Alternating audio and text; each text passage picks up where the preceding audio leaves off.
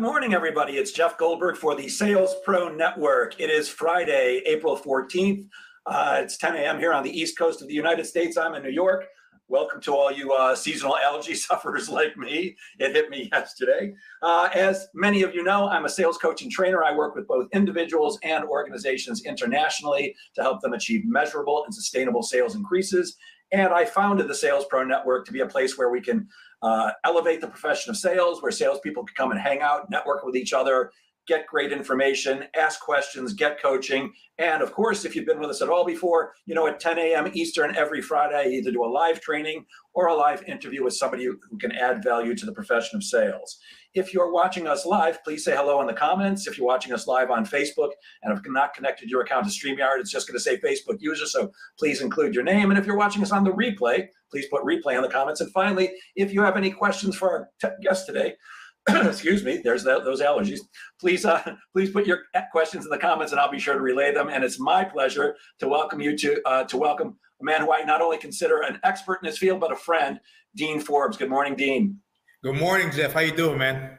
Doing great, and I'm so glad to see you. Uh, thank you in advance, by the way. Uh, you graciously filled in. We had I had a guest who uh, wrote to me on Tuesday and said, uh, "Sorry, but I'm going to be on a plane." By the way, after I booked you, uh, and thank you for that. He wrote to me, goes, "Oh, I'm not going to be on a plane." I said, "Well, sorry, my friend, too late. We've got Dean Forbes, and I'm happy about it."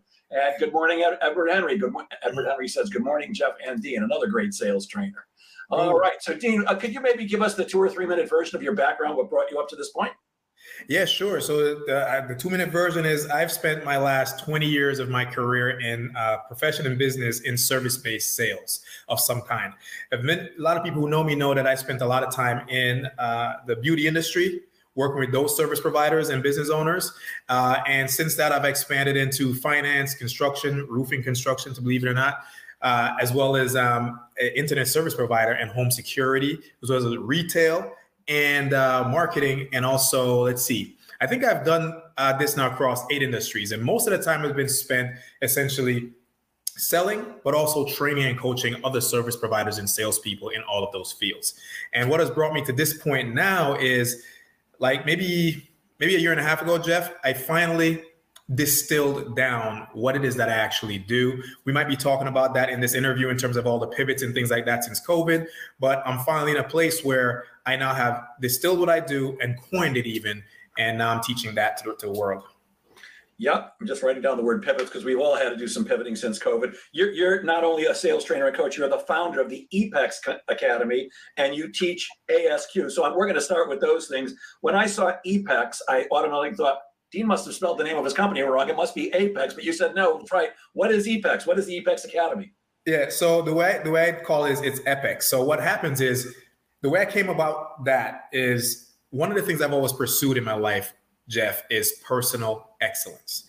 And when I work with other service providers and sales professionals, I'm looking to extract the excellence from them. Like, what is the most excellent thing I can take, you know, bring out of you so you can bring that to the world? And so EPEX literally stands for extracting personal excellence.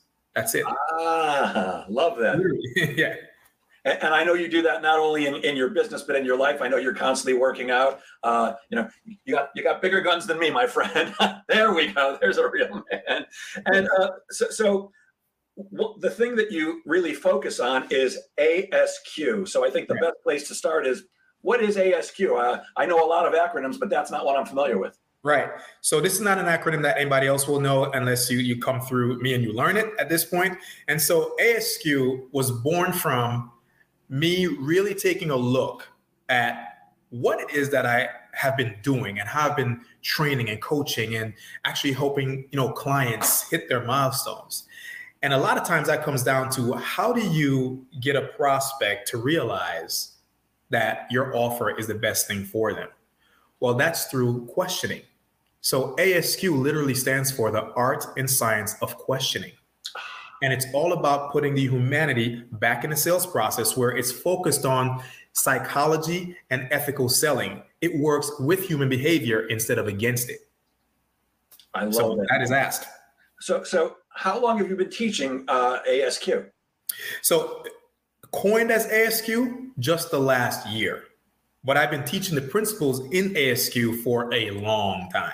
at least the last 15 years. Again, this is the distillation of what I've been teaching down to ASQ. And now what happens is, Jeff, I get to refine it to what I now know that it is, if that if that makes sense. It does perfectly. And by the way, Edward Henry says from B to C selling, beauty to construction. I love it. Yeah. I, I do too, Edward. Uh, so so you know, you've been teaching this for a long time, even though you might have not called it that. What's been the the impact of ASQ for yourself and for your clients?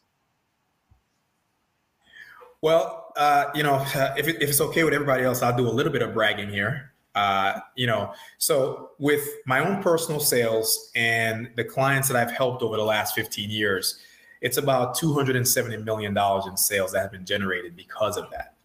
But more importantly, Jeff, the impact has been a transformation of people's lives in terms of like building their confidence, understanding how to actually get beneath the surface with your prospect and not just serve them at a surface level. It's about building those relationships that last a long time. You and I were just talking before we got on, and a lot of my business is still fueled by referrals. Well, that's not happening if you're not impacting people's lives, not just on the money sense, but on the life sense, right? What I have this mantra that I focus on, which is like, you know, do have be framework and what that means is even when I close on a prospect, you know, it's like, okay, so when you have, if you achieve everything that we work on, what will you be able to do? And when you're able to do those things, what will that allow you to have? And when you can do those things and you're allowed to have those things, who will you become? Do, have, be. And the be part is by far the most fulfilling part for me. Got it. So why do you think it is? And I'm assuming that you you have a similar experience to me because we both deal with similar types of people. Why is it that so many salespeople think it's all about the presentation or or being a strong closer, and they just don't get that if you just have great conversations and ask questions, that your prospect will tell you everything you need to know in order to help them choose to do business with you. Why don't more salespeople do that? I, I, I believe what I've seen is that it's fueled by fear and doubt you know, in, in, other words, if, if you if you take up all the oxygen in a room, then the other person doesn't get a chance to express themselves to you and tell you anything negative. And so what people are thinking about, they think they're thinking about the prospect, but really you're thinking about yourself. You're thinking about saving face, you're thinking about being popular, you're thinking about being liked, you're thinking about your status, you're thinking about, you know, you don't want to be invulnerable in any way, shape, or form. And so you think that if you sound more intelligent, right? Because people are under the impression that people buy when they understand you but the truth is people buy when they feel understood by you. And the, the, unfortunately i gotta say it's probably about 5% of salespeople and, and service providers who really understand that concept right now. Yeah, so you know they're constantly pitching. You know that the, they walk in. Thank you so much for your time, which I never advise people to say. That's a yeah. start out a meeting, and then they, you know, I'm sure your, your time is very valuable. Let me just get right to why I'm here. Here's why Jeff Goldberg and Associates is the greatest training company or, or coaching company in the world, and why you should use us. And you know, my experience is you can see uh, people leave the room. They're still there physically, but mentally they're gone. Their eyes glaze over, and they can't wait to get. You know, they're checking their watch it, it's it, to me. I mean, that's why my program is called Conversational Selling Skills. It's just about having great conversations. And, great conversations. Yep. And as you and I, I think agree, uh, great conversations come from being a good questioner. You have to be a good questioner to have great conversations. No question about it. You never run out of things to say if you understand the right questions to ask. You know, and so that's that's pretty that that's that should be standard. This is the timeless way to sell, to be honest. Yeah, I, I, I used to struggle on dates, you know, to keep a conversation going until I figured out I don't have to be brilliant. All I have to do is ask good questions and shut up and listen and let people talk. You know, uh, most people love the sound of their own voice, me included, no doubt about it. But but it's really about letting the other person shine. And my belief is, if you ask the right questions, and I think you agree, Dean, if you ask the right questions and listen actively, your prospect will tell you everything you need to know in order to help. Everything. You. Never known it not to work. Yep, exactly right. So where do you see this going in the next five, ten, I mean, maybe even 20 years? I mean, we're hearing a lot about AI and how that's going to take over the world. I, I don't think it's going to replace salespeople, at least anytime soon. But, but where do you see this question-based selling uh, going in the next five to 15 years, say? So for me, Jeff, I see ASQ as becoming the timeless selling model. And I want to tell you why I'm saying that. I don't, it doesn't matter because this is something that's based in, in, in psychological principle, which means it doesn't matter how many things change. when you're asking the question, you're the one that's going to be in control. Now, ASQ focuses on three specific areas, by the way. Okay. ASQ focuses on asking the right questions at the right time. That's pillar number one right question, right time. The second pillar is tonality, how you ask the question, right? It focuses on how you ask the question, meaning with a verbal pause. Do you lower your voice? Is there a doubtful tone? Is it a concerned tone? Is it a curious tone? Right. So you need to know which tone to be in. It's not manipulative, but you have to have a conversation that makes sense, that attracts the person. And the third pillar is the visual cues. I just told a bunch of salespeople the other day, I was working with Kinetic and I said, Do you understand that even when I'm on the phone, they say, How visual cues work if you're closing somebody on the phone? And I said, Well, do you understand that even when I'm on the phone and a person can't see me, they have an imagination. So when I go, so is it more important for you to be here with the price or is it the results you're going to get? And I do this visual cue for myself, but the person can hear that in my voice. They can see it in their mind when I'm doing that. And so the visual cues you use, whether you're on the phone and they can't see you, but especially when they can see you, are super important, especially if you present from stage or you're presenting in a boardroom or something like that. Your visual cues are everything. So that's right question, right time, the tone that you ask it with, and the visual cues that you use. That's never going to change no matter what. Yeah, I, I could not agree with you more. I was coaching uh, one of my clients the other day, and you know we, are doing it via Zoom and we're role playing, and um, I, I suggested to him that he record himself and watch himself back because his facial expressions did not match the things you were saying. Right. And, you know, I agree with you 100% even if somebody can't see you, even if you're on the phone, the way you look and, and gesture and things, it affects your tone of voice and your tonality and, and right. the way you're coming across. And uh, it, it's why I always suggest that people smile when they're cold calling. Always smile when it, you're cold it's, calling. The, it's the oldest saying in the book, except there's a reason because when there's a smile on your face, there's a smile on your voice. It's hard to sound pissed off or upset or, or, or anything. When you're smiling, exactly. I know I look stupid when I'm doing this, but I literally put a smile on my face when I'm on the phone with people because people can hear that. Uh, yep. So could not agree more. So, so what problem does ASQ ultimately solve? So the problem that ASQ ultimately solve is this: you will get to go beneath the surface, not just to uncover the problems that your prospect has, but to help them find root causes to the problems that they're having so you can find a solution, help them solve it. And here's what that ultimately does. The, the ultimate thing about getting below the surface with your prospect is this you will diffuse and eliminate objections oftentimes before they even come up. You will not get the weak brush off of, I'll think about it. I'll get back to you. Just send me the proposal. Okay. And you will not have to chase your prospects anymore. They will chase you.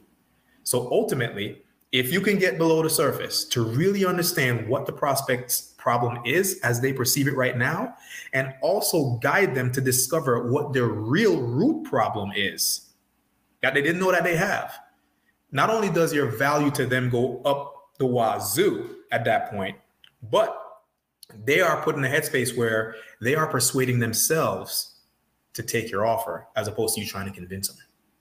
Yeah. When they convince themselves, it's obviously true. When we tell that is what, that is what scumbag salespeople who are obviously lying to them, trying to right. take Brilliant, brilliant, brilliant. Uh, good morning, Bruce Caseman. Glad that you're here today. Good morning, Larry Weiss. You're going to be very happy in a minute because you had a question. We're going to ask Dean that question. Uh, but you, you, you mentioned ethical before. Yes. What, what do you mean by ethical selling? Just telling the truth? No, it's not just about telling the truth. Actually, it's it's it's more about acting in the best interest of your prospect all the time, even if you lose a sale, because that's not the best thing for them. And the reason why I had to include ethical, uh, Jeff, is because psychology could be manipulative, right? And so I ask to me, I put it like having a sword, or let's just say a candle. You can use a candle to light the way, or you can burn down a house. Well, what I teach and ASQ is just as great or as dangerous, depending on who's wielding the sword, right? And so, it, you know, if your intent is to serve at the highest level of excellence in the best interest of your prospect, then ASQ becomes a brilliant tool. But I wouldn't lie to people and tell them that you can't use the same tools to manipulate someone if your intent is unpure. Got it. Absolutely. That's the reason. Yeah, You, you brought up something else a second ago. You you said something that uh, spurred a question in my mind. Uh, sending proposals. Uh, uh, what, what's your take on sending proposals? I hear I speak to salespeople all the time, like I know you do. Yeah, I sent the proposal and they went dark. I sent the proposal and they stopped returning my call. I sent the proposal and they stopped returning my emails. What's your take on that? So first of all, I'll say it right now: there's nothing wrong with sending a proposal. There's something wrong with sending a proposal in the dark or blindly. So in other words, if the first thing the person says, eh, just send me the proposal and I'll take a look at it, don't just say, okay, I'll send you the proposal and I'll talk to you. I mean, what are you going to put in the proposal? Right. So to me, I say, hey, you know what, Jeff, I, I, I'm totally fine with sending your proposal. You know, however, you know, I'm not even really sure if I can help you yet. And so I need to learn a little bit more about you and your company and your current situation right now to even know what to put in a proposal. Would you have any objection to me asking you a few questions around that so I know exactly what to put in your proposal? Boom, done. That's it. Okay, so let, let's say they're happy, happy to have a conversation with you. You have a great conversation. You ask, you use ASQ, you ask a lot of questions, you get lots of information. You have the information you need to make okay. a suggestion to them, to propose to them. Do you send out proposals via email? Uh, how, do you handle that? Yeah, so uh, the way I handle it before I send any proposal, right? There's there's a question that I ask. It's always about questions. So I say, Jeff. So now that we so now we know you want to get to your problem is A B C. You want to get to X Y Z. We've agreed we're going to do this, this, this, and this to make sure you achieve those goals. And the way you told me that your board or wherever makes decisions is that you need to see it in a proposal. That's cool. We'll put that together for you. Uh, so, Jeff, just so I have better context, you know, once you do get the proposal, how then do you go about, you know, you know, going through the proposal and then getting back to the person that sent it to you? How, how what, what, what does that process look like? So I have that in my mind. So I get that, I get that out, right? And so the point is, I want a map from them as to how they use this proposal and how does that lead them to a decision. Because then I'm gonna say, okay, great. So you guys look at it, it takes you like, you know, two days, whatever they say, and say, okay, so would it be appropriate then for us to just schedule time to make sure I can answer any additional questions you might have, say in the next two days, sometime in the afternoon? Boom, done. All right. I'm not letting them off the hook until I get the Jeff, you always say this. You're always selling the next meeting. you say this a lot. So I will tell you right now, it's in my DNA. I don't remember the last time I left a situation without selling the next meeting or the next interaction of some kind. I don't remember the last time I did that. Yeah, exactly right. Uh, you know, the challenge with sending a proposal, and look, I send proposals too. You know, you know look, I, I used to have a hard and fast rule. I don't send proposals. I will meet with you. We'll talk about the proposal. That way, you'll have all the information you need to make an intelligent decision whenever you're ready. But if you don't want to meet with me, I'm not going to put together a proposal for you. I said it right. a little more elegantly, but uh, you know, I'm not looking to waste my time. I'm not in the proposal writing business. I'm in the right. sales training and sales coaching business. I'm in the business of helping people increase their sales. Not, I'm not a proposal writer. Now, I do that as part of closing deals, but that's not my job. And if you're not going to give me the time to review the proposal with you, to answer any questions, to have a further conversation, then I know what's going to happen, Dean. I send you a proposal, you're going to turn to the last page because that's where yep. the price is, and that's the only thing you're going to look at. You're not going to look at the 12 pages where I laid out exactly what we're going to do. So me, I'm not setting, I'm not sending a proposal. And here's a, a trick, and I don't like the word trick I, I, use. If somebody it really is pushing it, I'll say, great, I'll be happy to send you a proposal, and I send them the proposal without the price page. Right. You want to you want to know what the investment's going to be? We're going to need to chat about that. We're going to chat about it. Yeah. Sure. That exactly totally, right. totally makes sense. I love that too. Yep. All right. So let's take a couple of questions because when uh, when my previous guest canceled on me, I said, well, maybe we'll do a training this week. And what questions do you guys have? We a couple of our uh, our members came up with them. I'd love to run them by you. Uh, Larry Weiss, who's our my favorite phone guy, said we have three almost, almost in quotation marks, almost clients right now who keep giving us the verbal okay, but cannot seem to get around to signing on the dotted line. We've made the proposals, built the relationships, and gotten all the way up to, oh, yeah, we're definitely going to go ahead with you. Call me tomorrow and we'll get it done. We make that appointment, we call it the agreed time, and then it's same thing, different day. It's not unusual in our business, and inevitably, these deals eventually close in parentheses, he said one took literally seven years. But this behavior seems to be getting more and more prevalent. Maybe the economy. It would be great to pick up some Jeff tips, and let's say Jeff and Dean tips, on how we can help prospects who've already made the so called verbal commitment to actually pull the trigger and sign. So, what does Larry do when somebody's kind of giving them their own? They seem interested, they said that, yes, we're ready to go, but they just won't pull the trigger. Yeah.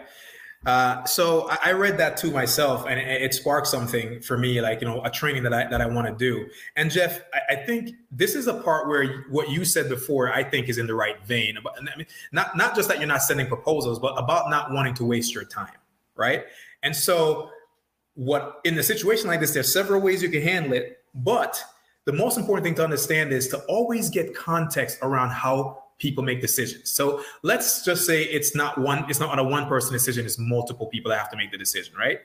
Before I leave the room or that call where they say, yes, they're going to do it. One of the things I want to know is why aren't they doing it today? So I'd say, uh, so when you say, uh, call you tomorrow and we'll get it done, Jeff, uh, just to have better context, what exactly will we get done tomorrow? Right. So I want you to tell me what exactly we're going to get done tomorrow right? And I'm going to ask it that way in that low voice, like, you know, I'm, I need to understand that a little bit better, kind of, right?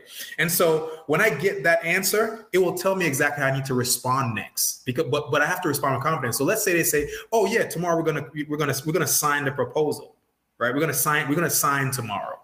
If they say that, I say, "So Jeff, if you you you've already told me that this is something that could work for you, you say you definitely want to go ahead uh, would you mind, uh, you know, help me understand why we're not just signing it today and just, you know, step right into the process? What's what's actually holding you back right now? I need to know. And so those are the types of ways I would handle it. I would, and I would get them to tell me everything that's going on, get to the get to the bottom line of what's happening before I leave the room. And most of the times, I believe that that works. I mean, it's worked for me, certainly worked for my clients a lot when they ask those types of questions. The, the, the thing is, you can't let people off the hook with the we'll get it done. It's too ambiguous for me. What are we getting done? How are we getting it done? How then will you make your decision? What does that process look like? Paint me a picture so I understand exactly, you know, what's going to happen next. Things like that. And that's pretty much it for me. Yeah. Uh, I, am a big fan of, of, calling people out, not not being, uh, you know, yeah. confrontational, but you know, uh, like you said, you know, what's in the way of getting it done today, and, and I'm a big fan of if somebody's blowing you off like that after they said, "Yeah, we'll get on a call, we'll do it tomorrow," or whatever that is. Let them off the hook. Hey, you know what, Dean? You know, if, if there's something going on here that cause, is causing you to not want to move forward, just let me know because I don't want to be a pest. You know, I, will still like you, and if you ever change your mind, let me know. We'll be, I'll be glad to do this with you. But you know, if you're not interested in it right now, just say the words. I don't want to waste your, your time. I always want to make it about them. Now, the truth is, I don't want to waste my time. And sure. I think I think you'll agree because I know you're an attitude guy I don't want to waste my attitude because when somebody tells me I'm going to sign this with you tomorrow, it's almost closed in my mind, and I'm yeah. counting it in the closed column. Not not, not really, because I really don't put things in the closed column until until their check clears my bank. But it's psychologically, I'm thinking, oh, I've got one, I've got a deal tomorrow. And when yeah. it doesn't come through, it, it's I don't say it's devastating, but it's deflating. And yeah. you got to build yourself back up. So I'm a big fan of let, calling them out, and letting them off the hook. Um, so, so, Jeff, before, before you move on, I want to ask you something about that right there. Uh, and this, so, so here are the subtle differences that people people make the mistake with. I always tell people that scripting is is very important, but that's the structure. But you have to bring the substance. Now, you and I have slightly different personalities. Now, here's the thing: when you just said what you said, I believe you. See, that what I want people to understand. I know that when I said what I just said and how I said it to you, you believed me because there's a substance behind it. There's a confidence that comes with that. And so I didn't want that to get lost for everybody that's listening right now. Whatever response you choose, it needs to be one that comes with the power of confidence and substance so that the person knows you are serious about your business. That's key. Yeah. And when I say I don't want to waste my time, I don't want to waste their time either. My, my time is more valuable to me than theirs is, but I don't want to waste their time. And when I say I don't want to be a pest, I'm serious. I don't want to be. Yeah, I don't want to be a pest. If, if you don't want it, if you don't think that I really have what you need, just say so. Just say the word. It's not a problem for me. It's all or, or if there's something in the way, we're waiting for a big check from our client. We can't pay you until whatever the deal is. Just tell me.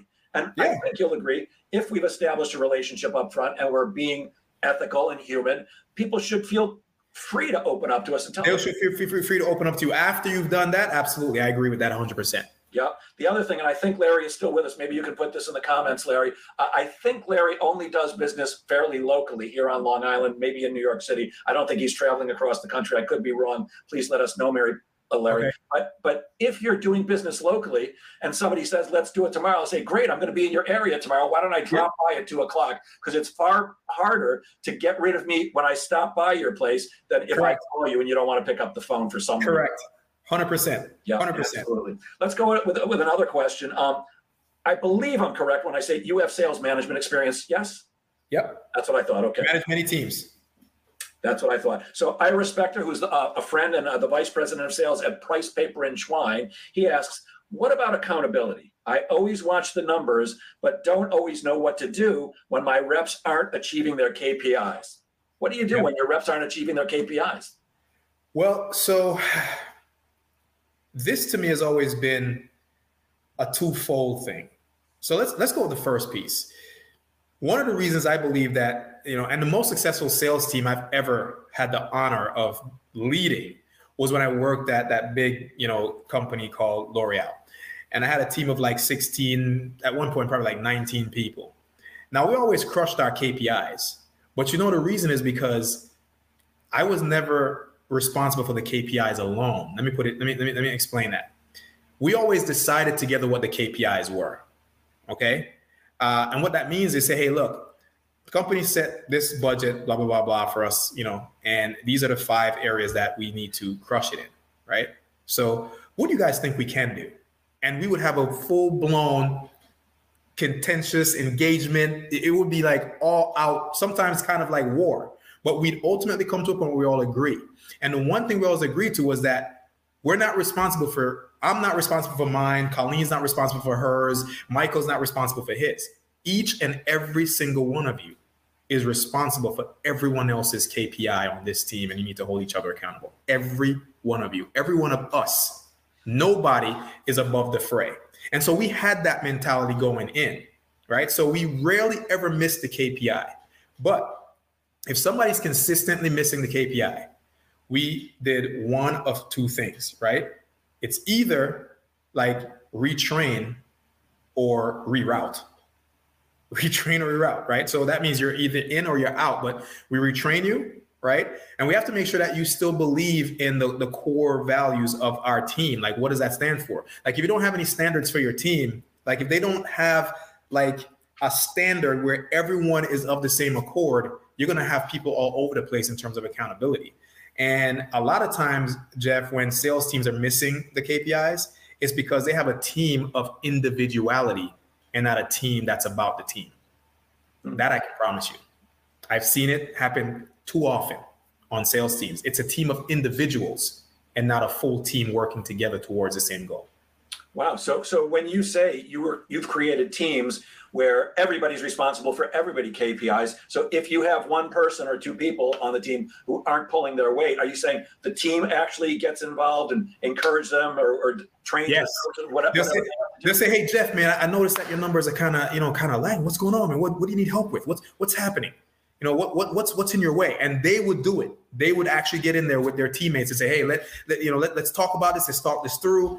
I mean, oftentimes, Jeff, I wouldn't even really hear about certain problems, uh, you know, until it was like dire, like something was major, like, okay, Dean, we can't figure this out. You know, can you help us out? What do we do? Kind of a thing.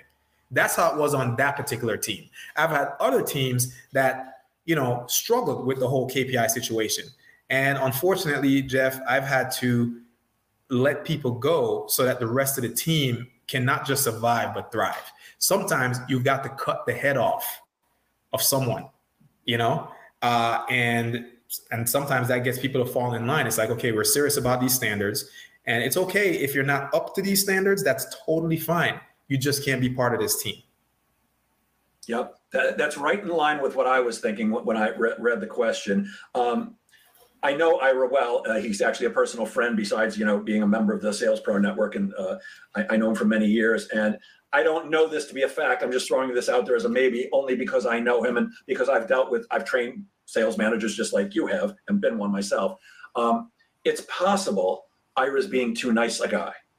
And, and quite often I find, because uh, I train both salespeople and sales managers, I yep. find that sales managers are very concerned with being liked and, oh, and, yes.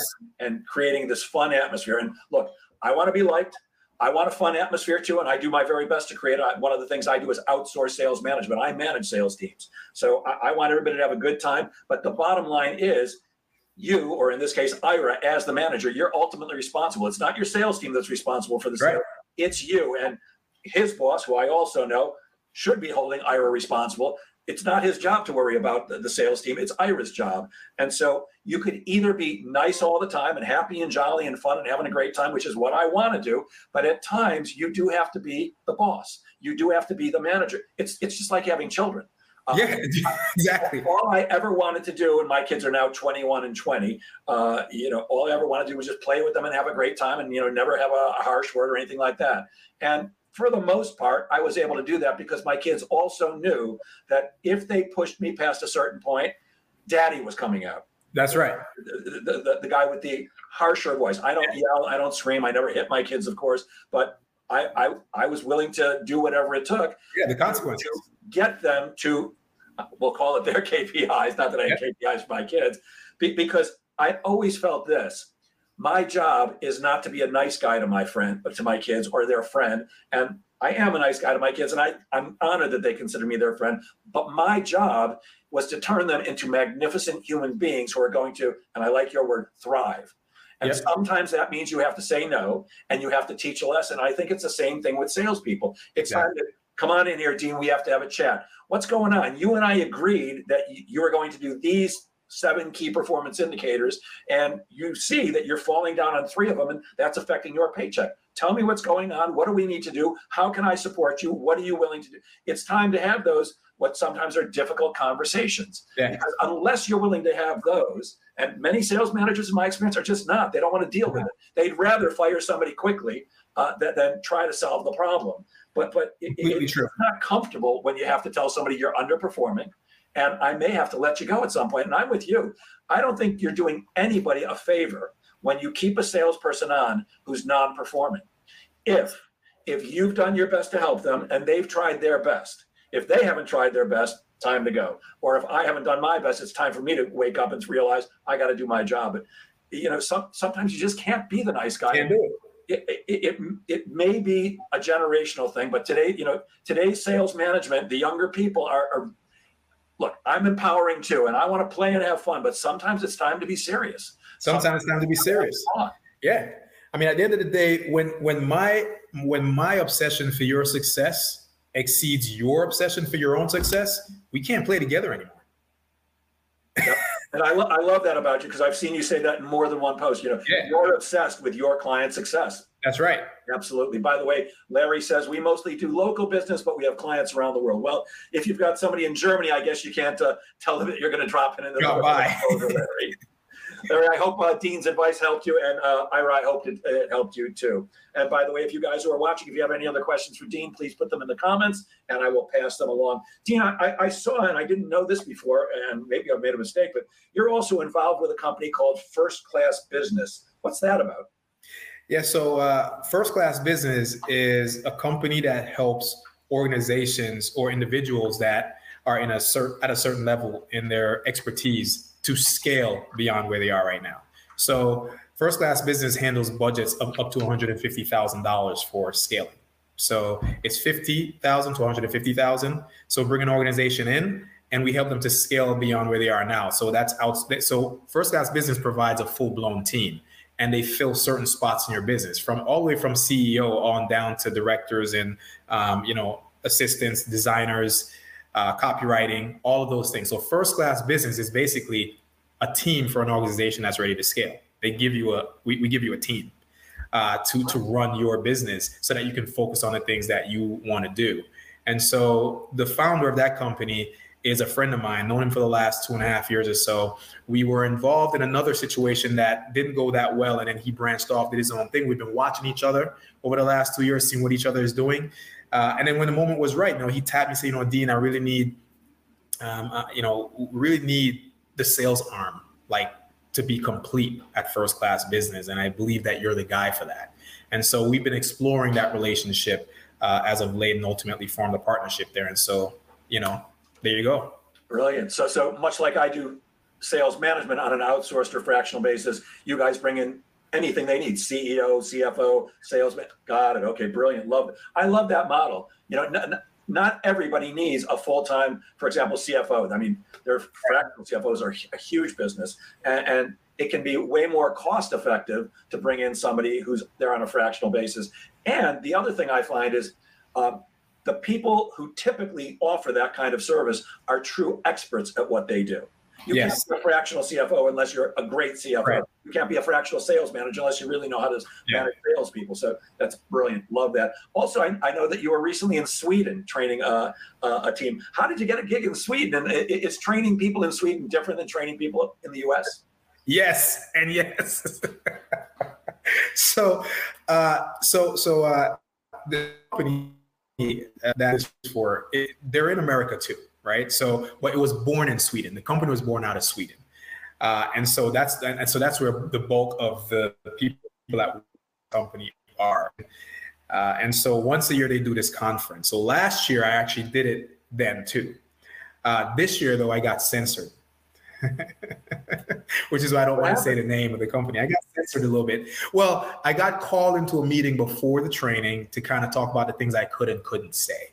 I guess they thought that last year got a little bit too rambunctious. They've never seen their people interact that much. But Jeff, listen, you and I are from New York, man. And if if this were happening in a New York setting, nobody would care. But they kind of cared about how that was going to go. I mean, it went well, to- totally fine, but I felt a little bit watered down. You know, like just just a little like, okay, I, I, guess I'll do it because you know at this point there was a check attached to it, and so you know, you know, I, I did what I needed to do. You know, but uh, but yeah, it, it, but but it's it's it's fun times. Uh, it's a it's a Swedish company. They're growing here in America. It's a it's a beauty company uh, for professional salons, and, and you know, I for some reason I can't seem I I'm not trying to, but I can't get away from that industry because that's the industry that raised me uh, and allowed me to go off into the other seven industries I went off into to train and, and coach other service providers and salespeople. But uh, it's a fun gig.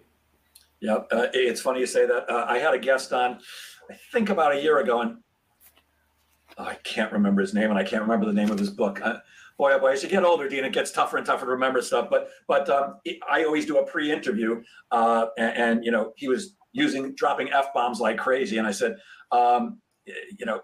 Uh, I've had other people on my show where, where they drop a bunch of f bombs. I'm okay with it, but I just want you to know some of my audience did send me notes afterwards saying they couldn't listen anymore, they don't want to. Uh, and he goes, "I do this when I'm training." I'm like, "You do this in front of corporate audience?" He goes, "It's in my contract that I'm going to be using the f word." I have certainly crossed over the line more than once for the company and had to speak to human resources later. Say, "Yeah, I'm sorry, I'll never do that again." I never dropped an f bomb in front of a corporate client. Yeah, me, me neither, actually. Uh, well, actually. That's probably not true. Yeah. Although when he told me he does it, I'm like, oh, maybe I should put that in my contract. That'd be a great thing. I'd love to be able to say whatever I want to. By the Right. way, you know, I, I also do stand up comedy. That's why I went into stand up comedy so that I could just say whatever I wanted on a stage because Sure. you have to be somewhat cautious in front of a corporate audience. Yeah, yeah. Um, you know, you brought it up before that you know you, you've done a lot of work with because you came up in the in the salon industry. Is that why you specialized for a long time? And I know you, you do way more than salon business now, right? You're working with all kinds of companies. Yep. So uh, I, now I work with service providers, just service providers and sales professionals in the service industry, service based sales professionals. And the reason why service based is because everything I've ever done has been service based. So I don't do product based salespeople. Uh, and it's not, there's nothing, I have nothing against them. It's just, I'd be lying if I said that's my expertise. So wherever you provide a service, wherever you sell a service, I'm your guy. And, and the reason is because those are the situations I find where you get to build the greatest relationships, and that's how you serve people, right? And so I do that. Uh, the, and the obviously the obvious reasons for, for being in the beauty industry this long is because again it's where I grew up. I mean they they're the beauty industry is what gave me the engine for the car that I already had. They gave me the engine for it. Makes sense. Yeah. Uh, uh, I don't have the beauty experience that you do, but I was very fortunate to work with a uh, with TG for a while, and, and they're just fun people. They Yeah. have a different attitude. You know, the, I mean, the, the, the salon business i- i- is fascinating, anyways, because it's so it's so physical. You know, your hairdresser gets intimately involved with you. Well, I guess not yours anymore, and but but you know. Uh, it, it, it, it's it's fascinating because it's such an intimate thing, and it was really a lot of fun to work with them. In fact, Uh, they took me to Cancun for their annual convention. It was the best uh, convention I've ever seen. I think it was three or four days. First of all, yeah. being in Cancun doesn't suck to do. Doesn't do suck, right? But but did not have fun.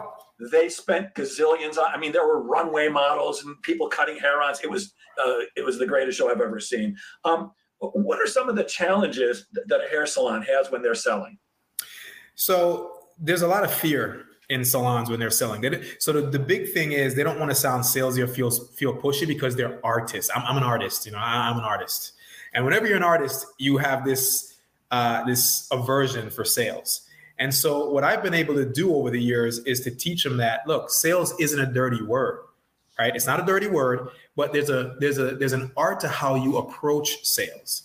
And so when I teach, um, you know, when I teach sales so um, I teach the um, what was going on? Sorry about that. Somebody's trying to call me on Facebook as we're talking. But when when I when I teach salon owners and the service providers inside a salon how to sell, there's no such thing as selling that's happening there. They're educating. So what we do is to say you're going to educate your guests on what you're doing, and I teach them this one framework that changes the game, and it's called PTGT, Permission to Go There framework. And it's simply something like this Hey, Jeff, just so you know, when I'm completing your service today, based on what we agreed on, I'm going to be using a very specific regimen of products to help us achieve your look. When I'm doing that, I'm going to tell you what they are, why I'm using them, and how you need to use them when you take them home. Is that okay with you? Yeah. And then you do it. And the sale's actually pretty much over right there because Jeff gave me permission to do all of those things. And so it's not awkward when I'm doing it anymore. And that right there has created so many six figure stylists and just changed the game for them when I, when, when I do that. Wow. Yeah. Uh, when I was working with TG, it, it, was really, they were selling to the salon. They were selling hair color, mm-hmm. coloring to the salon. So it's a different yep. sale. But by the way, I do uh, product sales. So whenever you have somebody like that, I'm your man, Dean. I'll send it, I'll send it your way. Fair enough. Let's talk about a subject that I think is near and dear to uh, most salespeople's hearts prospecting. Uh, I know you have certain things that you do and don't do, but for most salespeople, what methods are you suggesting and, and teaching to your clients to help them develop more prospects? So, here's something that people think is dead dial for dollars. Pick up the freaking phone, man. Like, I don't really look, if you pick up the phone and you ask the right question, people will see you. I mean, look, if I made 20 phone calls a day and I got two appointments out of it, why is that not worth it? If I did that even three days a week, I have six appointments for the week and I could close two of those six. I mean, I'm pick up the phone. That's the number one thing I tell people right now. Go, go get on Google, put in your zip code, and put in the type of business you're looking for, and start dialing. You don't even need anyone to help you with that, and it's still works. I promise. Just did it this week. Still works, right? Uh, so that's number one. Uh, number two is you need to have the proper script so you need a proper structure and you bring the substance to the, to the script. Don't just call, I'll put it like this. People in my inbox, hey, Dean, thanks for connecting. How you doing today? Like you care. Like you actually care. And then when I say I'm doing well, you please go, oh, we provide, and they vomit on my, my inbox. Like, get out of here. Stop doing that. No, you have to connect for real. Right? You got to connect for real. Right? I mean, for me, when I call, it's like, hey, I was on Google looking at these types of um, businesses like yours, and I went to your website. Beautiful. Love the colors, loved your gallery. I mean, it was amazing. But I did that. And I'll point out something that was there. And I say, hey, by the way, my name is Dean. You know, I'm just with EPEX Academy. And I was just wondering, would your company have any objection to taking a look at some possible hidden blind spots in your current sales systems that are costing you money? That's it. Yeah, so many people. Uh, uh, and by the way, uh, last week's guest was Wendy Weiss, the queen of cold calling. Uh, uh, so many people don't want to pick up the phone. Uh, they think it's dead. They think it never worked. It never will work. Except, I, I still consider it the most cost-effective and time-efficient way to fill your calendar with appointments if yeah. you don't have enough. But you've got to do it well. I agree. You've got to be scripted. You've got to be prepared for when they say no, and you also have to understand that it is harder to get appointments than it was 10, 15, 20 years ago on the phone. The numbers you just said are, I've got a, a coaching client. He dials for dollars an hour every single day. And, and, I know that because he texts me every night to let me know that he did it. it it's, you know, he, he, by the way, he came up with, he goes, would you be okay if I just text you every night to let you know I need some accountability? I'm like, you beat me to it, my friend. That's a perfect. Yeah. so every night he texts me. I called for an hour. I got zero appointments. I got one appointment. I got two appointments. So this guy cold calls five hours a week. By the way, he's not just a salesperson. He's a sales manager. He's got a lot of things to do every day, just like we all do. But he makes sure every single day he calls calls for an hour. This guy gets an average of four appointments a week. Five hours of calling, four appointments. Now you may you may look at that and go, oh, that's a lot of time to only get four appointments. Except like you said, what if you're let's say your closing ratio is 25%, you're closing a deal a week. Exactly. Let's say half of that, you're still closing a deal every other week, and depending on the dollar volume of your sale, that may be enough. Uh, I, I, do uh, uh think though that cold calling is not enough alone. I no, think it's in conjunction with using email, using LinkedIn. I, I know you don't because your business is almost 100% referral based, but you got to be doing it all. At least you should be doing anything that you're willing to do that will actually yes. work for you. So some people, I'm not cold calling. I'd rather live in my car.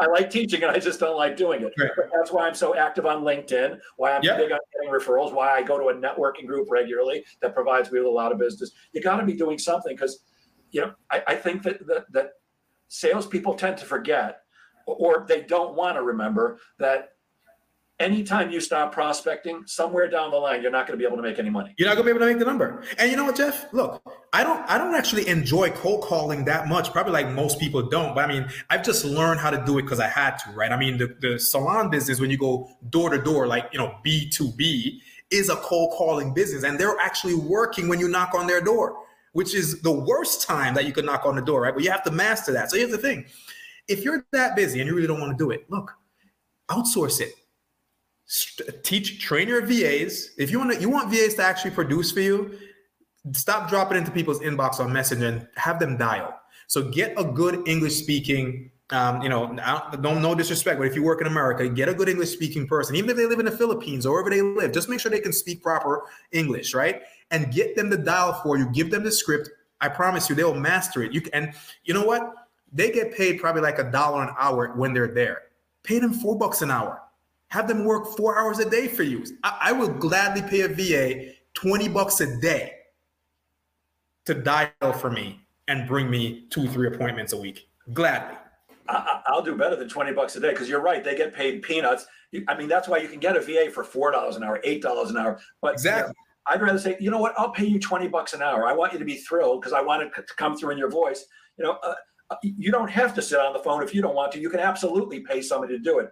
I do believe that nobody cares about your appointments more than you do, so it's better if you do it yourself. But yeah, from sure. a time saving standpoint, go pay somebody to do it. Uh, whatever, whatever you're going to do. Worst case scenario, right? Pay somebody to do it, but don't stop prospecting. Don't stop. I mean, it's it's crazy to me that any salesperson or service provider could not be prospecting in some way, shape, or form. You just got to do it. It's part of the game. Um, you used to say, and I'm taking this right from uh, something I read shed the exhaustion, worry, fear, and overwhelm now. You're just one 15 minute rapid results call away from balance, peace, confidence, and freedom. I saw it and I went, whoa, that's a strong offer. Do you yeah. still offer rapid results calls, and what are they? Yeah, so a rapid results call is, is basic. I still offer them. Uh, and rapid results call are an audit of what's going on in your world right now. It's a really simple audit. I ask very specific questions, right? And typically it's like four questions, and sometimes those questions kind of lead into other questions depending on what you say, right? So it's the first question out of the gate is something like, "Hey, so Jeff, you know, uh, paint me a picture here, right? If if for whatever reason, you know, you were able to get what you wanted, right? And you and I sitting in a coffee shop 12 months from now, looking back, what would need to have happened for you to believe that you've achieved total success?" You know, what would need to have happened for you personally and professionally for you to say, yo, I'm so glad I made this decision? So that's the first question out of the gate. And people have to stop, pause, and think, right? So I'm auditing what's going on with them to see where they are. And then I'll say something like, so what's the reason you don't have that yet? Like, why don't you have it yet? Right? And then it goes into, so what have you tried before? What resources aren't you leveraging right now? If you don't have it yet, what, what, what have you done that's not working? Or, you know, where, where are you with all of that? And they tell me. And then I'll say something like, well, this is where you are, recap it really well and say, does that sound about right to you? And I'll say, so would it be appropriate for me to share with you now how I think I might be able to help you? Not certain if I can yet, but I'd like to share I can. What do you what do you think? And they go, yeah, absolutely, please. But the questions are so deep on that rapid results audit, it literally takes 10 minutes to actually go through that. By the time we hit minute 15, we probably end up going 30 minutes because the person wants to know how I can help them. And that's what a rapid results call is. Yeah. I just gave y'all the secret, y'all. I, I, I, love how gentle that last question is. You know, would it be appropriate if I share with you how I might be able might be able to help you? I always transition. I oh guys, all right. If you take nothing else out of this, always get your the prospect's permission to transition to the next phase. You recap what just happened, make sure they're nodding, and they say, So, Jeff, would now be an appropriate time then for me to share with you, blah, blah, blah, blah, blah, depending on where you are in the conversation. Always ask permission to transition. And I also love that first question. By the way, I ask that on every, well, not with coaching clients, but uh, with, with, maybe I should start, huh? With training clients and outsourced sales management clients, certainly I always ask this question. You know, let's say you and I are sitting in your office six months from now. And what would have to have happened over yep. the last six months for you to say, wow, I am so glad I decided to work with you, Jeff? Because when they answer that question, they're telling you exactly what they're looking for. And all you have to do is say, mm-hmm. assuming you can provide that, all you have to do is go, great, that's exactly what I'm going to do for you. I like to let people yep. sell themselves. Uh, I, look, I'm not ashamed of being a salesperson. I'm proud of being a salesperson. I think we make the the the the, the economy move, but but um, I don't need to smack people in the face with it. I'd rather let them sell themselves than me have to talk them into something because I don't believe you and I, with all our skill and experience uh, over the years, we're not good enough to talk anybody into anything that they don't want, don't need, or can't afford. And exactly. I don't want to. I don't want to. I'd rather find more prospects to speak to so that some of them will go, I need some Dean Forbes. I need some Jeff Goldberg. There you go. Got it. Um, as you know, I always looked at, at, look at guest LinkedIn feeds to get ideas for topics of conversation. And I saw about a year ago you post you had a post in there with a picture of King Leonidas from 300. Yeah, I'm the biggest 300 fan. I love that movie. I've watched it a gazillion times. Leonidas. I mean, this is Sparta. I just love that. Uh, so it did catch my attention. And the actual post was not about Leonidas. It was about how to tell epic EPIC epic stories that make mm-hmm. an impact. I love that idea. So, why are epic stories important eh, when, when we're selling it? How can we be better storytellers? Yeah, so I think the way you have to you, you, you need to know the steps in what makes an epic story. And what I've done, I, am a I'm a movie buff. In case y'all don't know, I'm a movie buff. I watch all different types of movies, uh, you know, especially like actions, epics, historicals. Uh, you know, I watch all that, and epic stories always get to the emotions of people. And that's how people buy. The reason why you have to learn how to tell great stories is because people buy based on emotion, right? It's a psychological, emotional thing. That's how they buy. So when you tell great stories, it makes sense to people. Like, you know, because you can get trapped in what I call um, techno babble. You get trapped in techno babble and people, they, people check out and I don't get it. it. Doesn't relate to them in their lives. And so if you understand the structure of a great story, you talk about the hero. Like every story has like a hero in it, right? So who who's the hero? Who's the main character? And what's his problem? That I call like the villain, right? The villain of this particular story is, is a person or a situation that they're going through that they need to overcome. And then what happens in that whole thing? They introduce what they call the guide, somebody who guides them along. That would be Jeff. That would be Dean. We're the guide, right? But here's a here's a mistake that most people make when they're the guide when you're the guide, you're not the hero, people. Remember this. You need to get the hero to picture him or herself as the hero in their own story because it ain't about you. Okay. You're the guide. All right. And so you have to understand the structure of a story right there. And then you have to talk about that. You know, how did you how did you get over it? Like what what what is to happen? What is the transformation? What's the projection? If you do this, what's to happen later? And I always actually use what I call an imagine question. This is an ASQ question. It's called imagine question, which is, hey Jeff, imagine you were able to achieve ABC. What would that change about your business? How would that impact your life, your children, your wife, your friends, whatever? And that right there to me is the anchor in the story where the person goes, Yeah, I can see that for myself. So that's why it's that important. And I love to do it, especially from a stage. It's my favorite place to tell great stories. Me too. Brilliant. Uh, so, so Jeff and Dean aren't the hero. We aren't Leonidas. The prospect is Leonidas. Prospect is Leonidas. You got that right. The prospect is Leonidas. Exactly right. Got it. Perfect. I love that. And what is the power of pursuit? Yeah. So, power of pursuit is something that I completely believe in. So, you know how a lot of people, a lot of times, they have either doubt or fear about, especially if they fall down, you know, or they don't think they can do something inside their mind and things like that. The thing about fear and doubt is that you can do all the meditation you want and this is my experience right? You can do all the meditation you want you could pray all you want. You could get on your knees all you want do whatever you want to do. But if you take absolutely no action you can't get out of that headspace. You cannot get out of that headspace. I mean look 9000 shots this guy missed 26 times he was trusted to take the game winning shot and he missed it okay michael jordan you miss 100% of the shots you don't take. But here's what happens if you have the courage, just enough courage to be okay with failing enough, you will eventually succeed. But you gotta pursue your dreams. You gotta pursue your obsession. You need to pursue it. Get up and pursue it. And when you do that, your confidence builds, doubt goes away, you have less fear. It's replaced by, by, by feeling free. And so that's the power of pursuit. When you pursue it, you'll become more confident, less doubtful, and less fearful. End of story. Got it. I think we only have time for one more question. I, I think I think most salespeople and most managers would agree that in sales, mindset is crucial. It's important. Uh, I, I, have a friend who wrote that uh, mindset is everything and attitude is everything. I don't think it's everything, but they're, they're important. What do you suggest we do to protect our mindset? So, what I would suggest is that you find you find what keeps your your your, your saw sharp, as uh, Stephen Covey said in his book, The Seven Habits of Highly Effective People. Jeff, there's a reason I work out almost every day.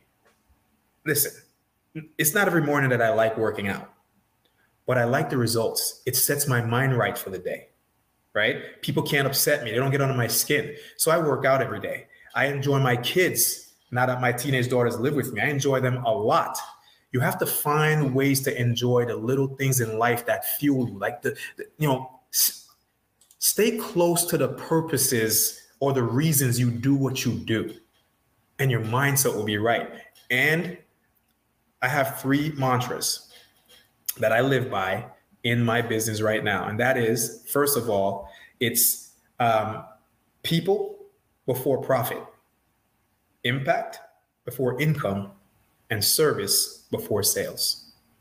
I live that through and through. And that keeps my mind right as well.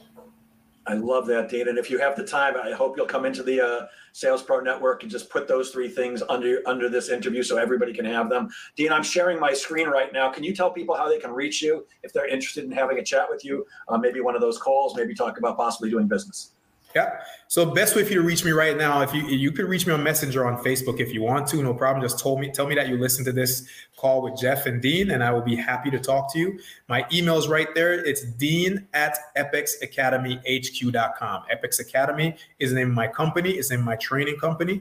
Right. So it's Dean at epexacademy.com, And of course, my phone number is right there. Do not bomb me on the phone unless you really want to talk to me about moving your sales forward. 239 564 5495. Easiest ways to do it. Awesome. Thank you so much, Dean. I, pre- I really appreciate it. Again, thank you for filling in last minute like this. I know you're a busy man, so thank you for making time. And thank you for generously sharing your brilliance. And I'll end as I always do. By the way, good morning, uh, good morning, Ray Aurora, who said hello uh, just before we're closing. And Larry Weiss is saying, I share those same mantras. Great to hear I'm not alone. And there's a cute baby in your picture there, uh, Larry. I'm guessing that's grandchild, maybe. We'll Larry will let us know. All right. I'll end as I always do. Thank you, Dean. And uh, how do I end? Oh, sales is a game of making things happen. By the way, that's not the first time that's happened. Sometimes when I'm doing a comedy show, I'll go, gosh, I forgot that joke. Does anybody know it? And that, that actually gets that a gets a laugh. it absolutely does. But sales is a game of making things happen. So get out there and make sales happen. Have a great weekend, everybody. Thanks again, Dean. Thanks, guys.